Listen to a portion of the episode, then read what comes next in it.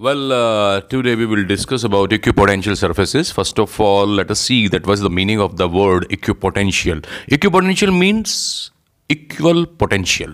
Equipotential means equal potential. So we can say कि a surface at every point of which the potential due to charge distribution is same is called equipotential surface तो ऐसा कोई भी surface जिसके हर point पे किसी charge distribution के कारण पोटेंशियल सेम मिले, उसे इक्व पोटेंशियल सर्फेस कहा जाता है। हम ये भी कह सकते हैं कि An equipotential surface is defined as the locus of all the points in a medium at which potential due to a charge distribution is same. तो उन सभी पॉइंट्स का लोकस किसी पर्टिकुलर मीडियम में जहाँ चार्ज डिस्ट्रीब्यूशन के कारण potential same होता है उसे equipotential सरफेस कहा जाता है इक्विपोटेंशियल सरफेस कैसा बनेगा, इसकी फॉर्मेशन कैसी होगी, ये डिपेंड करता है कि मीडियम किस तरह का है मीडियम आइसोट्रॉपिक है या नॉन आइसोट्रॉपिक है, और कितना चार्ज उस मीडियम में डिस्ट्रीब्यूट है। Again I am repeating equipotential surface कैसा बनेगा, ये डिपेंड करता है मीडियम के टाइप पर कि मीडियम आपका आइसोट्रॉपिक है या नॉन आइसोट्रॉपिक है, और दूसरी चीज़ जिसपे formation of an equipotential surface will depend that is the amount of charge distribution कि कितना चार्ज डिस्ट्रीब्यूट हुआ है। अब हम ये देखते हैं कि अगर हमारे पास किसी जगह पे यूनिफॉर्म इलेक्ट्रिक फ़ील्ड होता है तो इक्यू पोटेंशियल सरफेसिस जो हैं वो एक प्लेन के रूप में होंगे। प्लेन मतलब आप समझते ही हैं, ऐसी कोई भी चीज़ जिसकी लंबाई, चौड़ाई अच्छी खासी हो और थिकनेस जो हो नेग्लिजिबल हो, उसे प्लेन हमने माना। तो इक्विपोटेंशियल सरफेस एक यूनिफॉर्म इलेक्ट्रिक फ़ील्ड में प्लेन्स की फॉर्म में होते हैं, जो कि नब्बे डिग्री का एंगल बनाते हैं इलेक्ट्रिक फ़ील्ड लाइंस के साथ। यानी अगर हम किसी जगह पर इलेक्ट्रिक फ़ील्ड को इलेक्ट्रिक फ़ील्ड लाइंस की मदद से रिप्रेजेंट करें तो इक्यू पोटेंशियल सर्फेसिस उन जगहों पर इस प्रकार से बनाए जाएँगे कि वो प्लेन की फॉर्म में होंगे और वो प्लेन्स जो हैं, वो 90 डिग्री पर होंगे।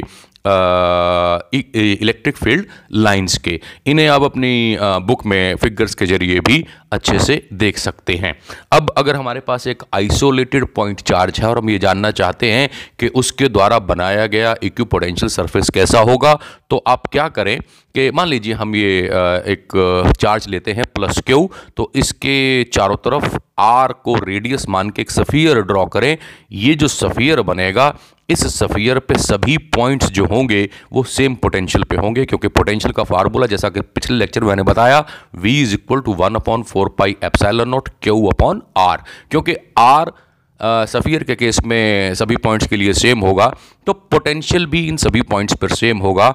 तो हम ये कह सकते हैं कि equipotential surfaces for an isolated point charge are concentric spherical surfaces around the charge book खोलिए बुक में फिगर देखिए और इस फिगर को ड्रॉ करने की कोशिश भी कीजिए।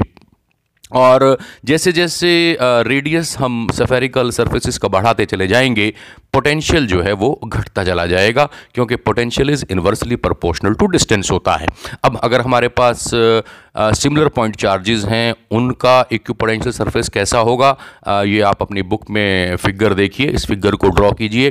कई बार बोर्ड के एग्ज़ाम में ये क्वेश्चन पूछा जाता है कि draw the shape of equipotential surfaces because of the pair of similar point charges अब इलेक्ट्रिक डाइपोल के केस में इक्विपोटेंशियल सरफेस कैसा होगा, ये भी आप अपनी बुक में फिगर में देख सकते हैं। इन फिगर्स को ड्रॉ करने की कोशिश कीजिए। इन फिगर्स से रिलेटेड क्वेश्चंस पेपर में आ जाते हैं। तो ultimately what we can conclude कि इक्यू पोटेंशियल सर्फेसिस वो सर्फेसिस हैं जिनके हर पॉइंट पर पोटेंशियल जो है वो सेम होता है।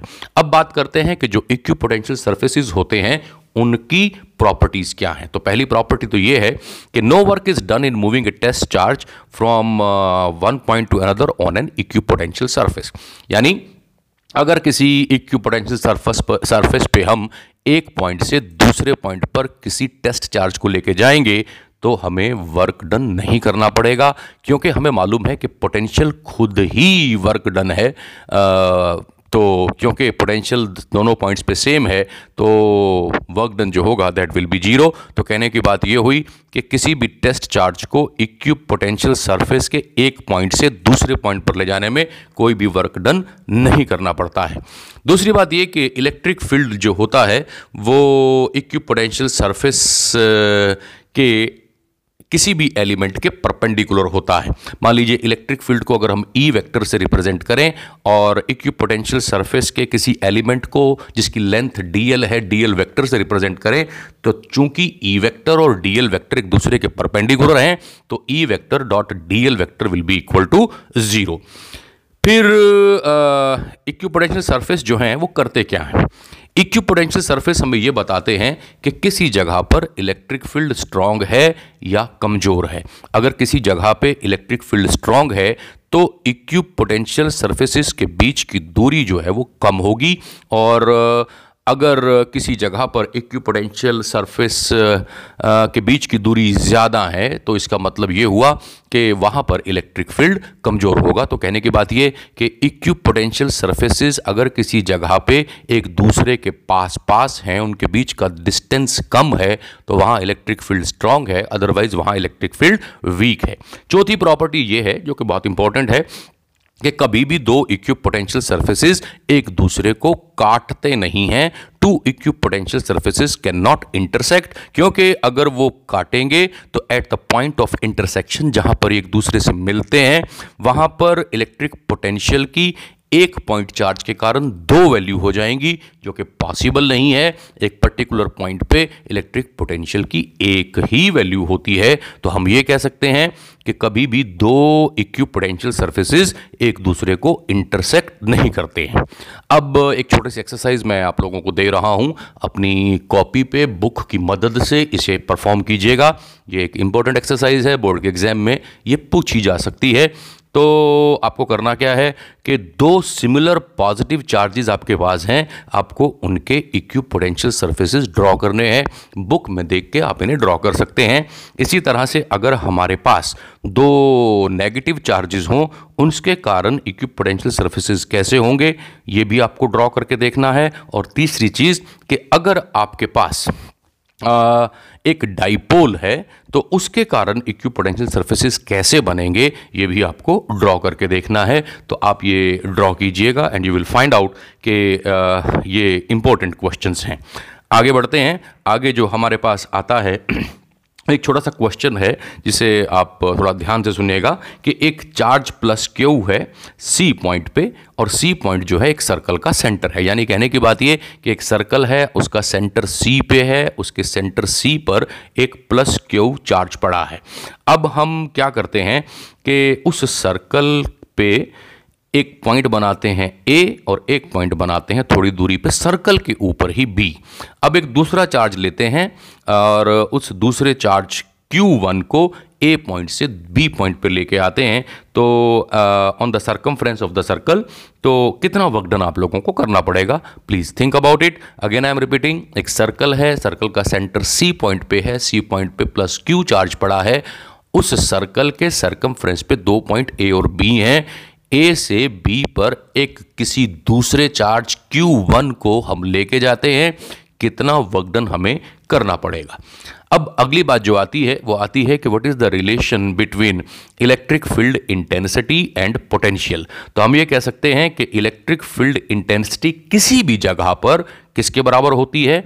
Negative gradient of electric potential at that point यानी कि इलेक्ट्रिक फ़ील्ड इंटेंसिटी किसी भी जगह पर जो उस जगह पर इलेक्ट्रिक पोटेंशियल है, उसके नेगेटिव ग्रेडियंट के बराबर होती है। अब जहन में क्वेश्चन ये उठता है कि ये negative gradient of electric potential क्या है? देखिए ग्रेडियंट का मतलब होता है किसी चीज़ का डिस्टेंस के साथ साथ बदलना। जैसे वेलोसिटी ग्रेडियंट यानी वेलोसिटी का डिस्टेंस के साथ साथ बदलना।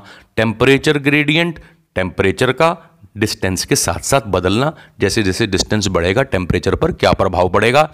ऐसे ही हमारे पास है पोटेंशियल ग्रेडियंट यानी पोटेंशियल में अंतर जो आया डिस्टेंस के साथ साथ पोटेंशियल ग्रेडियंट को हम d V upon d r से रिप्रेजेंट करते हैं। डी वी क्या है? चेंज इन पोटेंशियल और डी आर क्या है? चेंज इन डिस्टेंस तो potential gradient is represented by d V upon d r तो जैसा मैंने बोला कि इलेक्ट्रिक फ़ील्ड इंटेंसिटी जो होती है, वो negative gradient of electric potential के बराबर होती है किसी भी जगह पर तो हम ये कह सकते हैं कि E is equal to minus d V upon d r अब आप कहेंगे, जी, ये नेगेटिव साइन किस लिए लगाया? This negative sign is use to show that electric field intensity is in the direction of decreasing electric potential negative sign का इस्तेमाल इसलिए किया गया है कि ये नेगेटिव साइन ये बताता है कि इलेक्ट्रिक फ़ील्ड इंटेंसिटी जो है, वो किस दिशा में है? वो उस दिशा में है, जिस दिशा में पोटेंशियल घटता चला जा रहा है। जहाँ तक पोटेंशियल ग्रेडियंट के यूनिट की बात है तो जैसे मैंने बताया पोटेंशियल ग्रेडियंट है change in potential upon change in distance तो चेंज इन पोटेंशियल पोटेंशियल में परिवर्तन वोल्ट में मेजर किया जाएगा चेंज इन डिस्टेंस वो मीटर में एसआई सिस्टम में मेजर किया जाएगा तो वोल्ट पर मीटर जो है वो पोटेंशियल ग्रेडियंट का साइन होता है। एक बार फिर से रिपीट कर रहा हूँ इलेक्ट्रिक फ़ील्ड इंटेंसिटी जो है किसी भी जगह पर किसके बराबर होती है? Negative gradient of electric potential at that point के बराबर होती है। अब जरा देखिए अगर हम ऐसा यूनिट लें इलेक्ट्रिक फ़ील्ड इंटेंसिटी का और पोटेंशियल ग्रेडियंट का। इलेक्ट्रिक फ़ील्ड इंटेंसिटी का यूनिट जो है वो होता है वोल्ट पर मीटर और पोटेंशियल ग्रेडियंट जो है आ, उसका सॉरी मैं ये कह सकता हूँ कि पोटेंशियल ग्रेडियंट का यूनिट होता है वोल्ट पर मीटर और इलेक्ट्रिक फ़ील्ड इंटेंसिटी जो है वो न्यूटन पर कूलम होती है। तो हम ये कह सकते हैं कि one volt per metre is always equal to one newton per coulomb electric potential जो है एक स्केलर क्वांटिटी है, जैसा कि हम पहले ही डिस्कस कर चुके हैं, लेकिन इलेक्ट्रिक पोटेंशियल ग्रेडियंट जो है वो स्केलर नहीं है, वो एक वेक्टर क्वांटिटी है। अगेन आई एम रिपीटिंग कि इलेक्ट्रिक इलेक्ट्रिक पोटेंशियल जो है, वो एक स्केलर क्वांटिटी है, लेकिन potential gradient electric potential gradient ये एक वेक्टर क्वांटिटी होती है। अब मान लीजिए मैं आपसे एक क्वेश्चन देता हूँ कि एक जगह पे electric field between two charge plates जिनके बीच में दूरी 0.12 मीटर है और जिनके बीच में पोटेंशियल डिफरेंस 1.2 किलो वोल्ट है कितना होगा? दोबारा से देखिए, हमारे पास दो प्लेट्स हैं, दोनों पे चार्ज है, दोनों प्लेट्स को 0.12 मीटर की दूरी पे रख दिया और उन दोनों के बीच में पोटेंशियल डिफरेंस जो है 1.2 किलो वोल्ट है। बताइए, उन प्लेट्स के बीच में इलेक्ट्रिक फ़ील्ड का मैग्नीट्यूड कितना होगा? ये क्वेश्चन आपको खुद ट्राई करना है। हमें मालूम है E is always equal to d V upon d r होता है। इस फार्मूले का इस्तेमाल करें। D V upon d r is equal to E use this formula and find out the answer uh, uh, check whether your answer is 10 to power 4 volt per meter or not. So for today it's uh, over. So what we have discussed today we have discussed about equipotential surfaces and their properties. We have seen and we have seen the relationship relationship relationship between uh, electric field intensity and equipotential surfaces